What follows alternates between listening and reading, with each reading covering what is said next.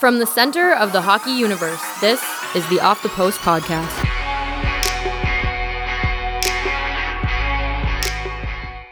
Michael Traikos of Postmedia, welcome back. We have a trade to talk about. We have something very fascinating to talk about. A about. November trade, John. A November trade. You've been on the podcast maybe almost close to 10 times, maybe 10 times now, and I don't think we've ever done sort of a reaction off the top. So, Matt Duchene finally gets traded. He's gone. He's gone from the hell that is the Colorado Avalanche, and he is off to Ottawa. And I don't want to see.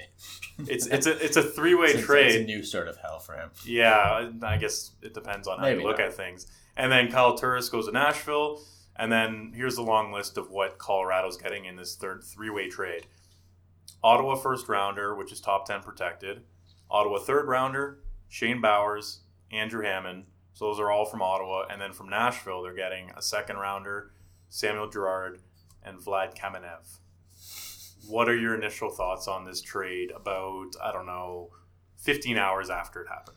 Well, good on Joe Sakic. I'll say this much. Uh, when you've got a player uh, who's disgruntled and um, maybe at one point didn't even look like he was going to come to training camp, and you're able to kind of um, work with them and uh, get this sort of bounty. And you know what? I I know a lot of people are saying, oh, Colorado didn't get enough. You're dealing with a guy that didn't want to be there. Um, so right off the top, you're, you're dealing from a position of weakness. And you know what?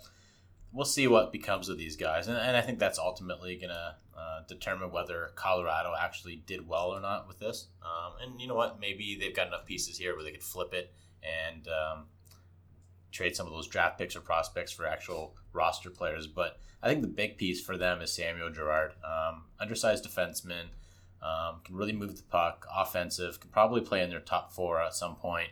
Um, and you know what? For Nashville, he wasn't going to get in their top four. Like when you got a defense as strong as Nashville has, um, you're allowed to deal some depth. And, Yeah. and I think when you're talking the real winners, obviously Duchene gets out of an uncomfortable situation. Sakic makes the most out of a, a difficult situation. Uh, but the real winner, I thought, was David Poile. Um, once again, like this guy, if, don't pick up the phone if he's calling. So in the last four years, he's gotten Filip Forsberg from Washington for Martin Erat. Um, he gets Yeah, uh, can Ryan just laugh at Johansen for Seth Jones, which you know Yeah. that's, that's a pretty even deal. Yeah. It's basically each team uh, filling a need. Um, he gets PK Subban for Shea Weber, um, younger, more mobile defenseman. I think that's going to work out if it already hasn't for Nashville. And now he gets Kyle Turris, number two center, to play behind Ryan Johansen. Uh, gives them a one-two up the punch of Johansen and Turris. Um, it's just such a smart move, and really all you're giving up is two guys that were drafted in the second round and a second-round draft pick for a team that is probably going to be finishing uh, near the top of the standings in the West.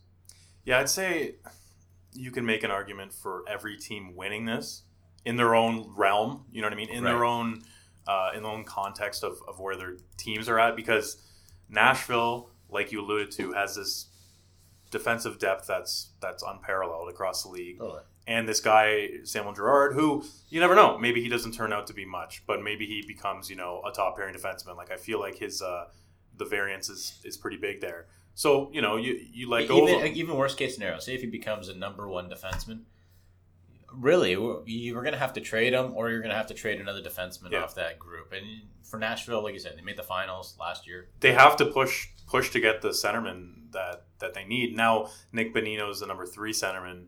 He was signed in the summer. Perfect slot for him. Signed in the summer to be number two, and everyone's going, "Oh, I don't know about that." And Ryan Johansen going out last year in the playoffs really, really probably opened uh, the organization's eyes to like we are absolutely screwed without him on the ice. Um, so Tur, I, I don't know. I'm not the I'm not super high on Turris, but he's fine as a number two center. He's Um, perfect. And you know what? Ottawa, even like, I, I think it's a great optics kind of trade for them because realistically, they weren't going to sign Turris. Right, It looked that's like all signs were pointing yeah. to him leaving Ottawa at the end of the year, and it was going to be really kind of another example of Ottawa just can't retain their players and can't pay their players. So you got Erik Karlsson coming up for a contract extension, and now if you're able to, well, you're able to get Matt Duchene in this trade, who's maybe a slight upgrade over Turris uh, when you look at offensively and what he can Yeah, do. Yeah, definitely. If you're able to re-sign him, that sends a heck of a message to Erik Karlsson and his camp, saying, and just hearing the comments that of Pierre Dorion, Um, it looks like they've already gotten preliminary talks with uh, Duchene's agent, Pat Brisson. It, it looks like that both camps are moving in that direction. Like, hey, we'd like an extension when the time comes. So if they can get him signed to an extension, I think that's going to be huge in terms of what that message uh, is being sent to a guy like Karlsson.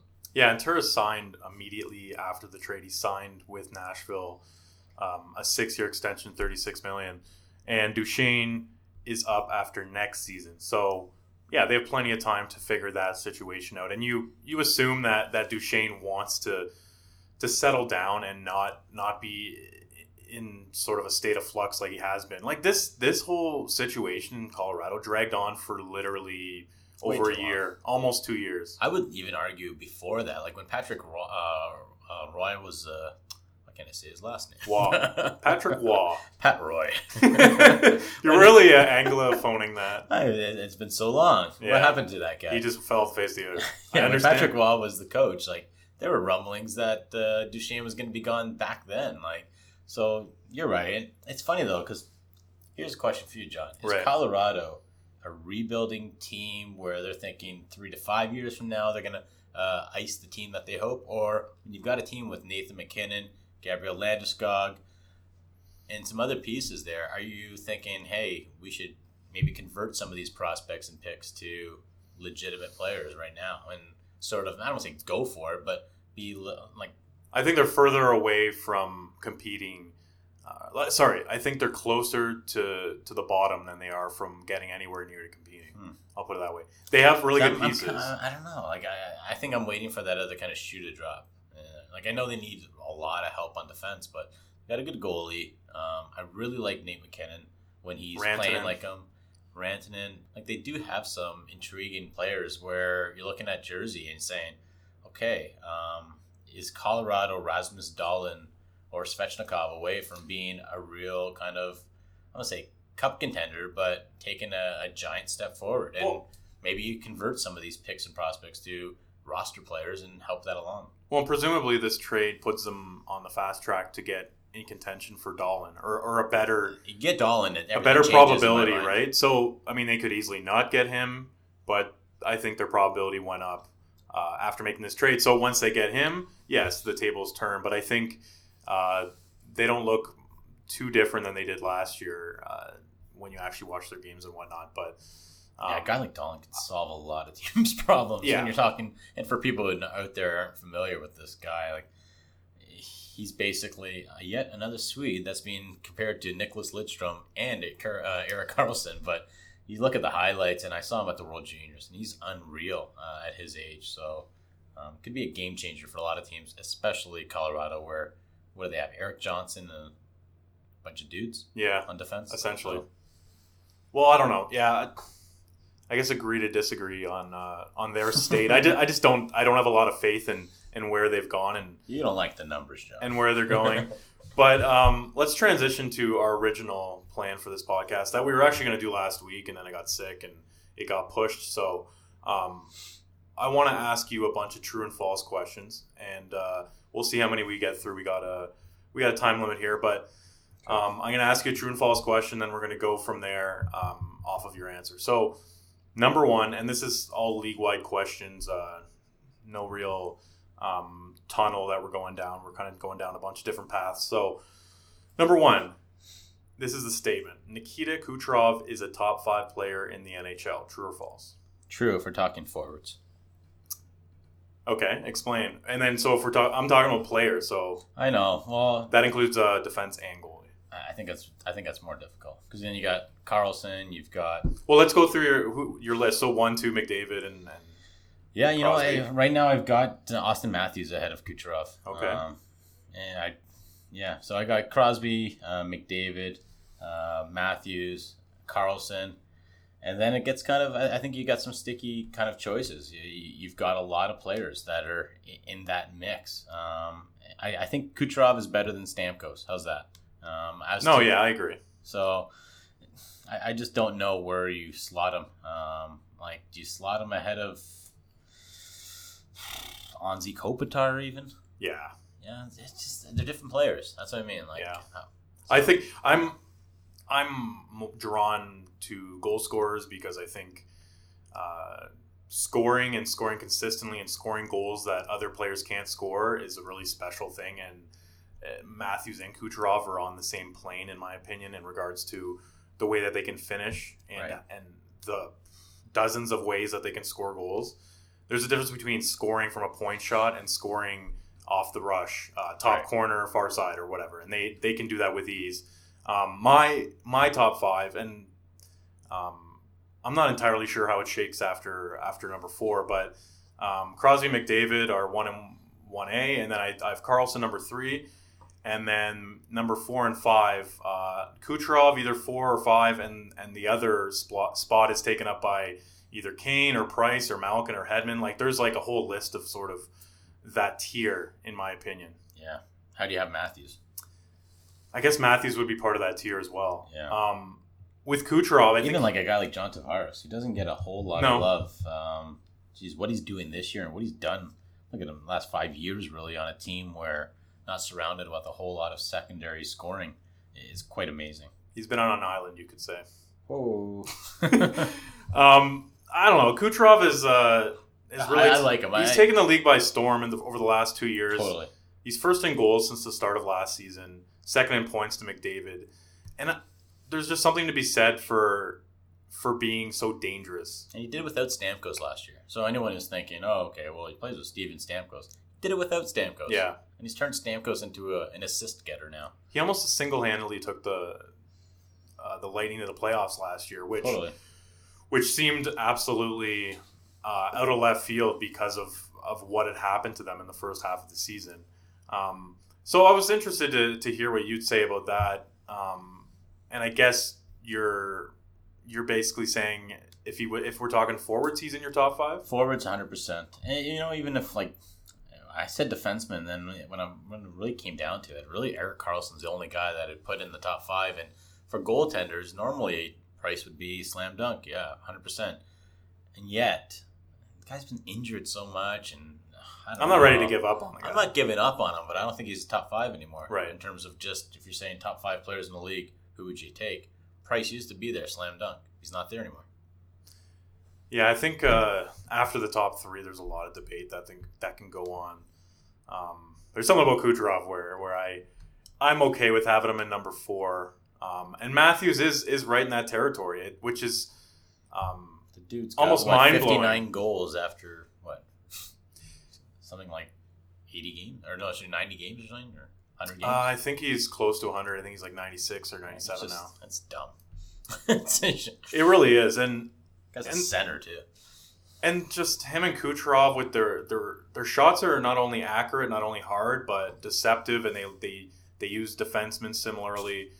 There's something about that type of player, and I don't know if you call it a new type of player because there have been guys in the past, but and I don't know if it's because we're paying more attention to it on broadcasts and in the media and whatnot, but that seems like uh, sort of the bread and butter of, the, of these type of players. These these real snipers that aren't Alex Alex Ovechkin is is one timer or maybe off the rush rush, but he's more volume, right? He's throwing every Mhm. puck at the net. These guys seem more selective and also seem to be shooting, you know, hash marks in. Yeah, I don't see Austin Matthews take a whole lot of slap shots.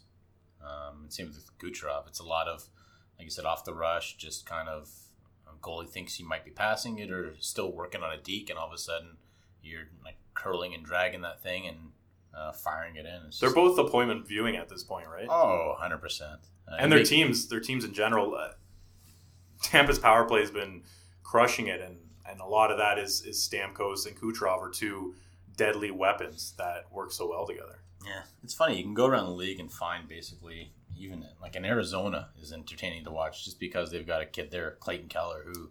Um, Wait a second, let me get on to our second true and false. then. yeah, sorry about that. Let me cut you off, and uh, here's the, the next statement. Clayton Keller is the runaway Calder favorite. Hundred percent, yes, they are true. Um, I don't even know who would really be up there uh, with After them. the weekend, Barzal is at least in the conversation. And yeah, and I guess LA's got a guy, Adrian Kempe, who played with uh, Nylander a lot over in Sweden, who'd be in that mix as well. But um, just looking at his points there, after 14 games, Kempe's got six goals and 10 assists. But come on now. Like Clayton Keller plays on a team um, that has what two wins this year, and the guy's got ten goals in fifteen games, sixteen points in fifteen games. Is just unreal, and it's not a surprise. Like he shattered a lot of records when he was at the U.S. development program. Um, this has been a long time kind of coming for this guy. He's just fun to watch. He's Patrick Kane. He's Johnny Gaudreau kind of mixed into one. Um, just a real nose for the net. Yeah, he might be the only bright spot on the Coyotes at this point. Might. I watched. Uh, I believe it was last like Wednesday or Thursday. I watched uh, the Coyotes. Who did they play? I'm totally drawing a blank, but they gave up. I believe they were up. They were up by a lot. The other team battled back, and then they just choked, and it was it was ugly to watch. And then afterwards, Rick Tocchet was talking to the broadcast broadcast crew and was just beside himself. Like, oh, was that the Buffalo one? It was the Buffalo yeah, one, yeah. yes. And it was, was just terrible. it was it was so sad to see because one, he's a new coach, and two, it's like ten games of the season, and this team's already having him, you know, having him pull his hair out. He's just it's it's tough because there's a lot of guys, according to him, that that are passengers right now, and obviously Keller is not one. So that almost Yeah. makes him And I thought they were even more valuable, too. right? I thought That's- that was going to be a good team. I know that you you think with with Raanta and mind you he was injured for for the start of the season, but with Raanta coming in, Hjalmarsson, Derek Stepan. yeah, and it hasn't at least in the in the early goings in the first month of the season made a, a mark a big difference. No, it, it's just been awful. Uh, like you said, Clayton Keller has been the only guy there. And yeah, I, at one point I was like, hey, why isn't Dylan Strome up with this team? Like he should be playing there. And then you're looking, yeah, stay in the minors, Yeah. Dylan. Put up points and develop. When we figure it out, develop we'll call you up. Exactly. It's almost like the Mitch Marner situation. Like, well, why isn't Marner good enough to make the leaves? Don't worry. Yeah. Don't call him up now. He's in a good spot being away from this tire fire. Um, Sergachev's looked pretty good for Tampa. Will Butcher's looked quite productive with uh, New Jersey and uh, Jesper Bratt. I don't know if I don't know if these guys are going to have the same sustainability as Keller because I feel like Keller is more of the real deal. and Uh, he's going to get a lot of opportunity. Like the worst that Arizona plays, um, you can let him go out every shift and not worry about oh okay is he getting scored on whatever. he's already You're not playing. trying to win games. He's already playing 18 minutes, 21 minutes, 19 minutes, 20 minutes. Like that. that He's averaging almost 20 minutes a night. Yeah, 1952 right. I just read off his uh, his game logs from the last uh, few games, and um, if that's the start of the season, unless they turn it around, which you would think they will to an extent, and not be uh, basically uh, unable to win a hockey game in, in the first uh, in the first But it's, month a, of the it's season. It's a good situation, really, for him. Like we're talking about the fact that he's playing almost 20 minutes a night. Had they been really competitive, um, obviously you're going to lean on him because he's one of your top players, but um, maybe he doesn't get this many minutes. Maybe you're kind of sheltering him, whereas now you just say throw him out and just kind of let him figure things out and just develop. So What about Mitch Marner? Um, for another true and false, Mitch Marner will get 62 points, aka one more than his total as a rookie this season. Yeah, I, I say true. Uh, I, I think obviously we haven't seen the best of Mitch, and lately I think we've seen a little bit of a better version of him. Um, going into we're recording this prior to uh, Toronto's game Yes. against Vegas, Monday night. so after 15 games, he has seven uh, points, which isn't a lot, but um, even at this pace, um, he's going to be on pace for close to 40 points, and I expect him to increase those numbers. Um, the thing that really stands out with me uh, when I watch Mitch's game is he's only got one goal in those first 15, so he's got to get scoring a little bit more. Uh, I'm surprised that um, the puck's just not going in for him. Uh, I wonder if a lot of teams are just kind of wise to the fact that you don't have to play the shot on him. You can basically um, worry about his line mates and think, okay, he's going to try to um, sneak a, a puck through uh, a bunch of sticks and try to get it to them and saying, okay, take the shot, Mitch, because uh, we know you're not going to use it. And because of that, he's either turning the puck over because of a, lot of passes or just going through or aren't going through, or he's taking a shot that's just not really um, fooling anyone right now. But yeah, I, I still think he's going to get past the. I think he's going to build upon what he did last year. I think. I might be in the minority there, but yeah. I, Well, he has a he has a hill to climb just based on number of games does, left versus what he's so produced so far. last year. Like, I know. Like he was, I, I I debated whether or not he actually had a better year than Matthews, just because of how much he drove that. Uh, Yes. Kadri or sorry, that Bozak JVR. and JVR line. Yeah, and I know at- one point last year people were talking about I don't know if it was on Twitter or, or in mainstream media, but about the fact that Marner might actually outproduce Matthews. You know, not necessarily this year, but down the road that he's Hmm. an Art Ross caliber player. Um, I mean, this season we're obviously not seeing it, but also Matthews is such a special player, and everything has gone so perfectly well for him in the first almost 100 games that we sort of lose perspective on guys like Marner. We compare him to Matthews and we go, wow, like what's going on in the second season? But really, I think these hiccups are, are fairly normal. And he's been, Well, he's also been on the fourth. I was going to say, he's been, too. he's, he's had what, two or three centermen this year, maybe Yeah. even more. And I think a big part of his lack of production is you look at Tyler Bozak and well, Bozak had career numbers and goals and I think points last year, and this year he, he struggled a lot too. Where I think he's finding his game: uh, four goals, eight points in fifteen games, pretty good actually. Um, not, not, but I think as Bozak goes, I think Marner's gonna uh, be helped out, and you know it's it's that age old question. Like you put Marner, uh, sorry, yeah, you put Marner with Matthews, and uh, how much better is he going to be? Um, and, and that's one thing that we really haven't seen. Like we see Nylander obviously with Matthews, and that seems to be a staple right now. But uh, I wonder at some point if we're going to see uh, Mitch with uh, Austin and um, see what those guys can do because Mitch is such a great playmaker, and Austin likes to shoot. It seems like it could be a match made in heaven. Well, I think uh, the way that Mike Babcock is is looking at his team right now, and this is my interpretation of how he's expressed himself, is that a guy like Mitch Marner isn't hasn't been the issue. There's a lot of veterans that he feels haven't been carrying the weight up front, and he's kept the Matthews line intact for the most part, um, which tells me that he's happy with them. So.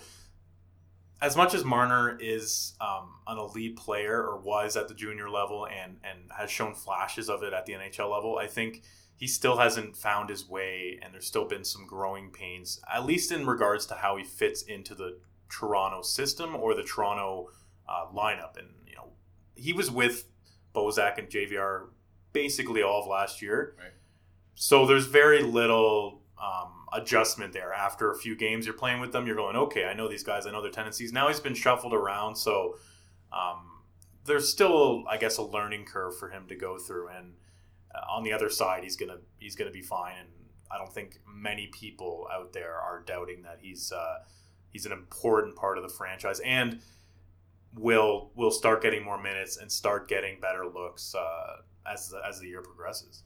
Yeah, I think we're gonna see this uh, out of a lot of Toronto players, and it, you know, it's a, it's a luxury of having this much depth at forward, um, where someone's gonna have to um, take the short end or get the short end of the stick, um, or in terms of who's going to be on that fourth line. And some nights it's going to be Connor Brown, some nights it's going to be Mitch Marner, and maybe even a William Nylander or a JVR or uh, a Leo Komarov. Like they're all going to have to play uh, fewer minutes than they probably deserve or would get on another team. But that's just the reality of you've just got too many players there and not enough positions. So uh, right now, Connor Brown is just going so well. Um, what does he have? Like I think as we're talking here, I think he has goals in his last three or four games, which is just remarkable. Um, so yeah, from from Marner, it's like you're battling Brown, you're bat- battling all these guys for ice time, and some nights you're not going to get it, and you just have to kind of take that with a grain of salt. But uh, that's going to probably be what affects whether or not Mitch Marner builds upon last year or not. Is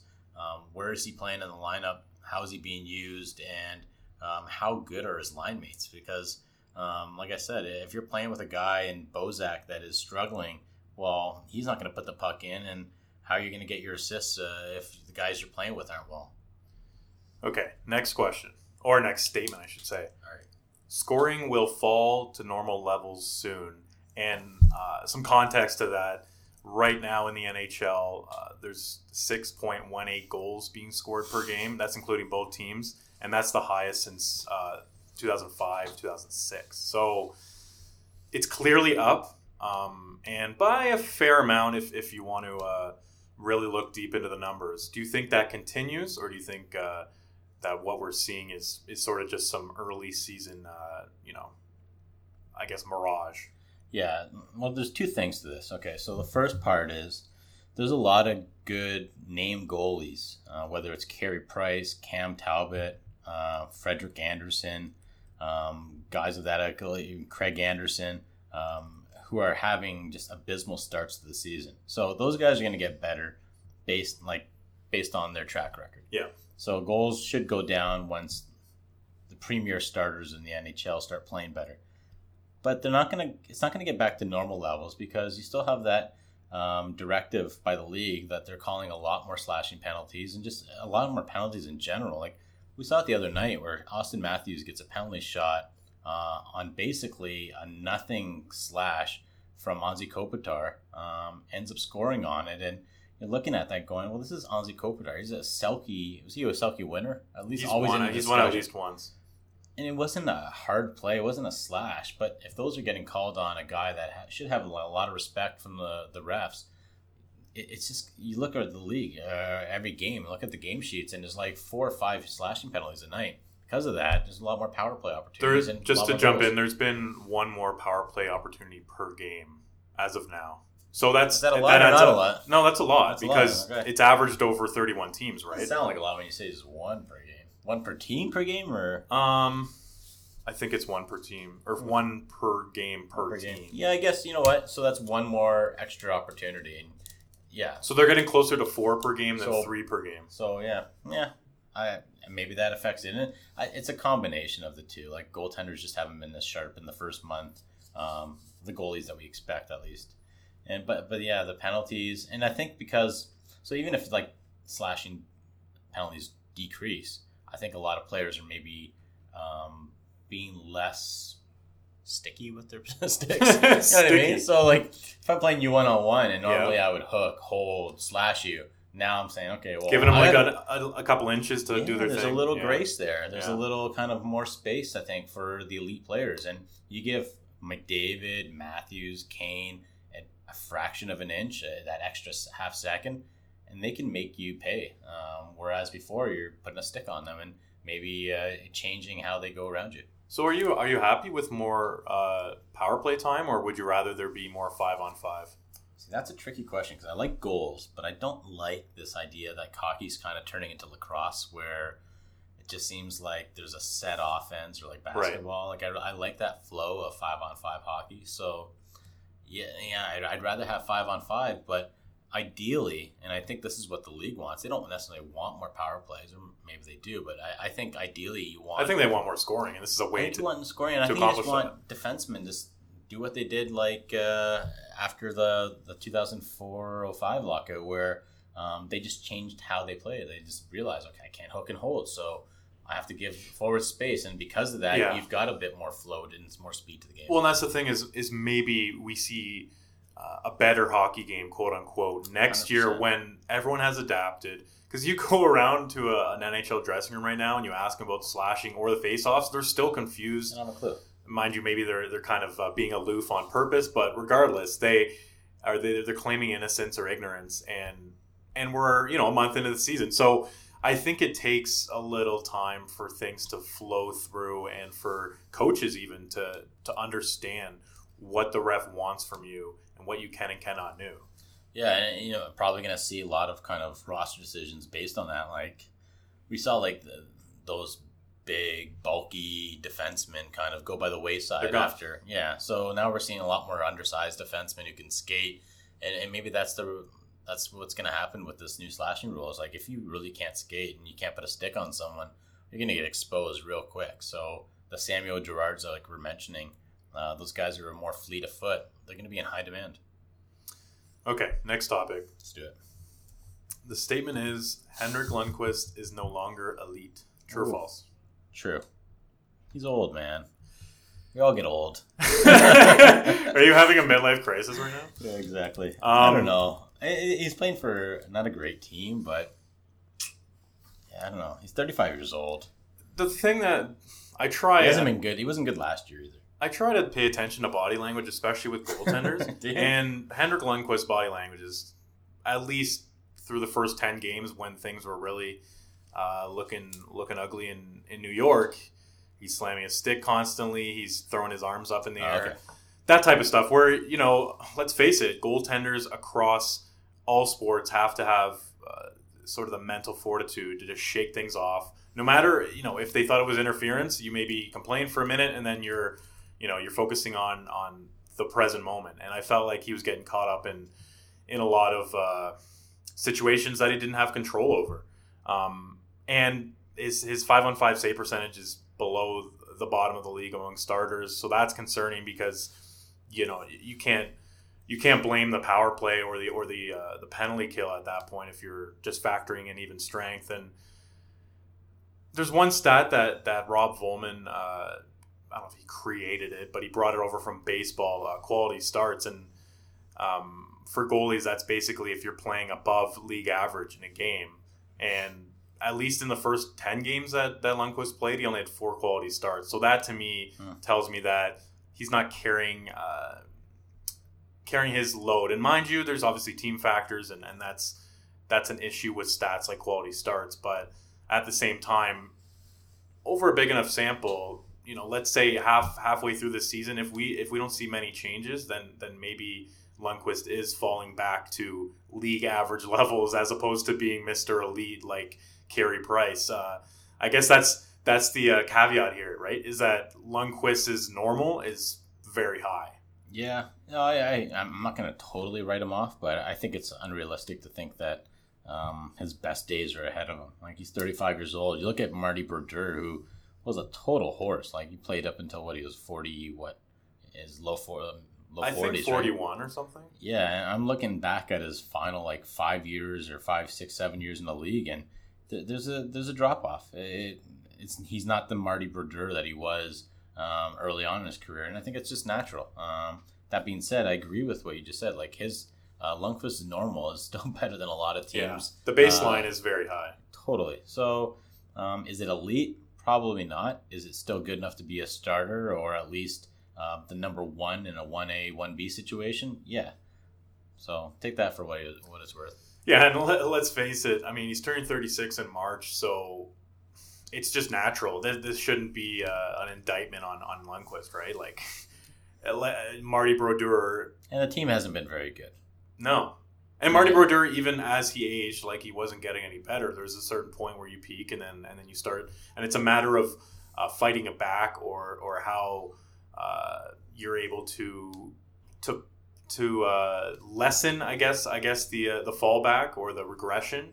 Um, and some goalies are better at that than, than others. But It just it sucks for New Jersey because before you had um New Jersey or New York? sorry, New York. Yeah. You had what Cam Talbot as uh, your backup. Yes. Uh, and then you had Antti Raanta.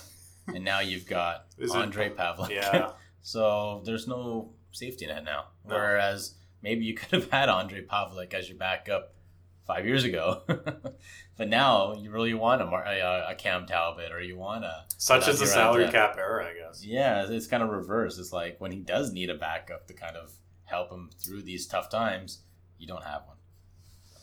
Okay, I'm going to throw one more at you. Um, statement: The Golden Knights will challenge for a playoff spot at the end of the season. They will challenge. True. They will not get it. I guess define challenge. yeah, I think they're going to be in the mix. I think in the Okay. final month of the season, I don't think. Okay, by the trade deadline, Vegas might trade off assets, but I don't think they're going to be in a position where you're saying that team is a seller. Uh, I think you're going to be looking at them going, "Geez, like they're still in it." But what do you do if you're George McPhee? Because you want to build a long term, That's going to be a difficult choice. sustainable team, but at the same time, you've got a, a new fan base. You want to appease them in some regard. So, do you, like you said, kind of walk the middle line? That's going to be a real tough choice for them because for the betterment of this team long term, uh, I do think that they need to rebuild and uh, get as many guys uh, in the draft as possible and enough prospects. Like um, they have Cody Glass, they have Nick Suzuki coming that they drafted this year. Uh, that's not enough. They, they need more and more and more players uh, to come that way. And when you're looking at this year's, um, uh, I guess the guys who are on UFA, they, they don't have a whole lot of guys that are rental players that fit that mold where um, they're on the final year of a contract. And I think that's going to be the difficult part is you can't, I don't know if you can unload a, a James Neal. Um, actually, sorry, I, I was wrong about that. uh, you do have some guys. I thought a like, lot of their yeah. defensemen were on their Yeah, you still James Neal's on the final year of his contract, so if he keeps scoring like yeah he is, he's going to be interesting. It'll be hard Uh, to say no to those offers, presumably coming Yeah. George McPhee's way. Yeah, I kind of take back what I say. yeah, I think you know what. Even if they're kind of middling, uh, middle of the pack kind of team, and you say, "Oh wow, they could go for it here," I would, I would think George McPhee has to sort of start cutting bait and saying, "Okay, well, for the good of the franchise, we're going to give younger players like Alex Tuch more of an opportunity, and a guy like James Neal, we have to trade him because um, he'll give us a, a first or a second round pick, and you know, for long term future, we need those picks." So do you think this team right now, they're a few games above 500, obviously got off to that ridiculous start. Tremendous story.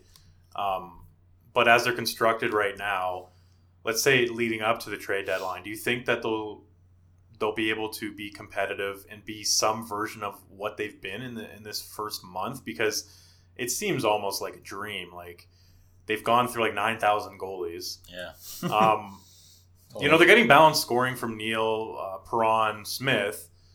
Um, but if you look at their numbers, I mean, they're they're very low in the league in scoring chances, yeah, they're very opportunistic right now. and their shooting percentage is is higher than than you would like if you're uh, if you're thinking long term with this team. And their strength of schedule hasn't been super strong. I'd say it's been like a little on the easy side, but but also a couple a couple of uh, matchups that that they would probably not like to have. Um, Yeah, it's- so it's I mean you need like you need 95 points ish to get in the playoffs, and I just don't see them getting there. I know they've given themselves a nice head start, but man, that's a long road. yeah, I don't know who they're gonna push out. Like uh, right now, there seem, seems to be a lot of underachieving teams. Whether it's uh, Edmonton or even uh, Chicago, hasn't really looked um, as dominant as I thought a lot, as I expected them to be. Um, Anaheim hasn't looked good. Minnesota hasn't looked good. So I think I think Vegas is definitely benefiting on the fact that there's just a lot of teams that were playoff teams last year that haven't been playing as well. And I agree with you. The bubble's going to burst eventually. Um, there's only so many uh, games you can win with your number four goalie, uh, and with uh, really no game breakers. Let, let's be honest. As good as these players are, and as good of a draft as Vegas had, they never ended up with uh, like a Pat Kane or a Tarasenko or a Kucherov. They don't have that guy. They have basically guys that are second and third line players on most other teams. So uh, they're winning with a team structure, and a team system, but yeah, And eventually. an, un, an unknown element. Uh, Other teams Yeah, don't really know what to them- expect from 20 guys that have never played together and that go out. pre-scout him, I think. Exactly. And you assume that that corrects itself as the season goes along and teams get smarter um, and figure out Gallant's whatever plan he I still think they're going to be competitive, though. I, I think they're going to be in. Do you think are they better than than you thought they would be? Like like like 100% better? What like in mean? terms of uh, like I guess that's a dumb question since the record is is what it is. But But beside the record, I think they're m- are f- more fun, more entertaining than I thought they were going to be. Like, And this is with losing uh, Vadim Shipachyov too. So you wonder if, crazy. if that situation had unfolded differently, um, if they would have had another weapon up front. Um, because I, he was honestly, he was him and James Neal and Jonathan Mar- Marchessault were the three guys, um, Reilly Smith to an extent, mhm. that I thought would would would really drive this offense, and and they lose one of those three or Uh, four guys right off the bat. but it's funny. Like, you got Oscar Lindberg, um, five goals. Erik Haula, four goals. Alex Tuch, four goals. Yeah, Tuch's William really Karlsson, good. four goals. Like, th- they're getting production from a lot of guys, uh, not named uh, James Neal or Reilly Smith or Jonathan Marchessault. Like, that, so it's those kind of guys that are kind of really helping them through this. Where um, it's not one line attacking, it's not a few guys who are attacking it. It's literally everyone. So. Uh, I think that's kind of the kind of beauty behind this team is that they do have a lot of depth, and it's amazing what you can do with like uh, like a whole roster of second and third liners versus just um, a, a top line, a second line, and then you lose a lot of uh, skill after that. I like it as an experiment too, where all these cast-offs are going there. That compared to other expansion drafts, a lot of these guys are young. A lot of them are they've shown some flashes of of, of potential at the NHL level, but for whatever reason, the team had to expose them.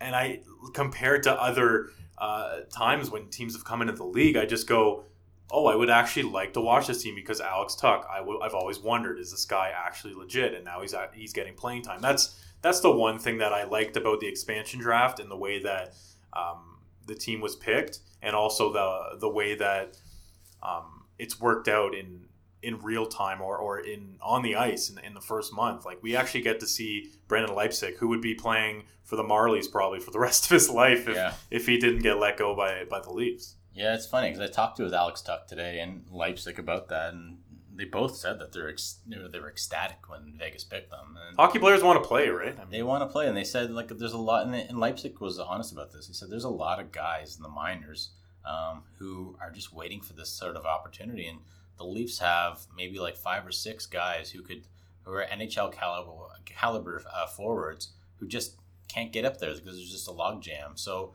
uh, Vegas was a perfect opportunity for a lot of these guys, and even Jonathan Marchessault, who undrafted, uh, couldn't find his way in Tampa, was a perfect example of this. It took basically going to Florida as a fourth line guy.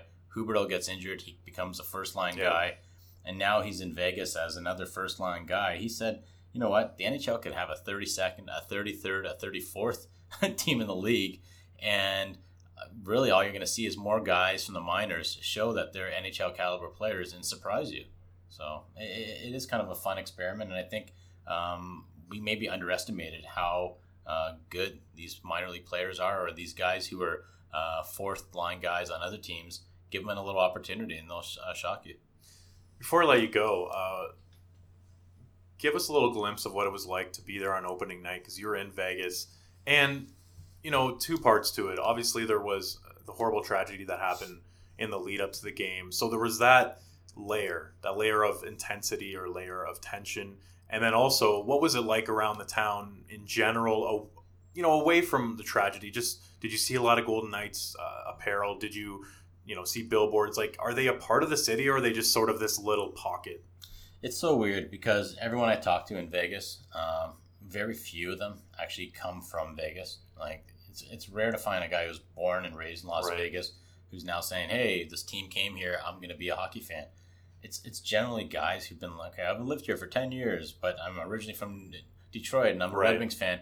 Well, now I'm going to become a Golden Knights fan." And there's a lot of that kind of stuff. So right away, you're dealing with hockey fans, and you're just converting them from one team to another. But when you talk about that night, and like I, I walked around the city, uh, I visited all the memorials. It, it was really kind of, if it didn't touch you, I don't know what you were thinking of because it, was just such an emotional experience. And then you go to the game, and the crowd is just on its feet, uh, cheering, and it was such a great gesture for them bringing out the first responders and um, the people who were there from the, on on the ground floor uh, when the tragedy happened, and I think they just did it completely right. And having Deryk Engelland um, yeah do that short and sweet speech that really great home. speech, Yeah. and you know what? For a guy that met his wife in Vegas, his kids were born in Vegas. He's lived here for the last like ten plus years. I think that was really genuine. It wasn't just like okay, James Neal say a couple words. It was a guy that literally is part of the community. So.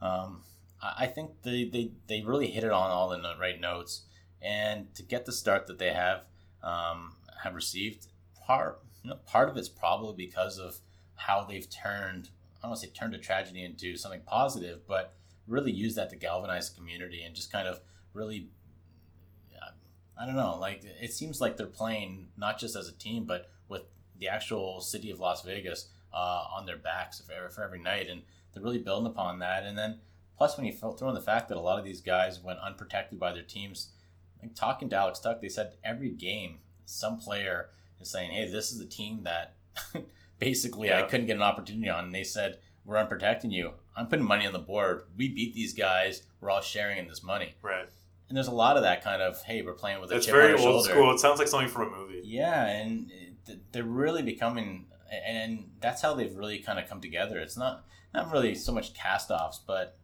let's be honest, like they're on that team for a reason. Like if the Leafs really loved Brendan Leipsic, they would have found a way made a trade or exactly left someone else unprotected Yeah, I think that hits home for a lot of these guys, and yeah, so we'll see how it goes. Right now, it's just such a fun story. A lot of chills on that first night, like just being in the building. Yeah. Even though you weren't, you know, you're not from Vegas or don't really have a connection to it, but it's like you just feel the weight of the situation.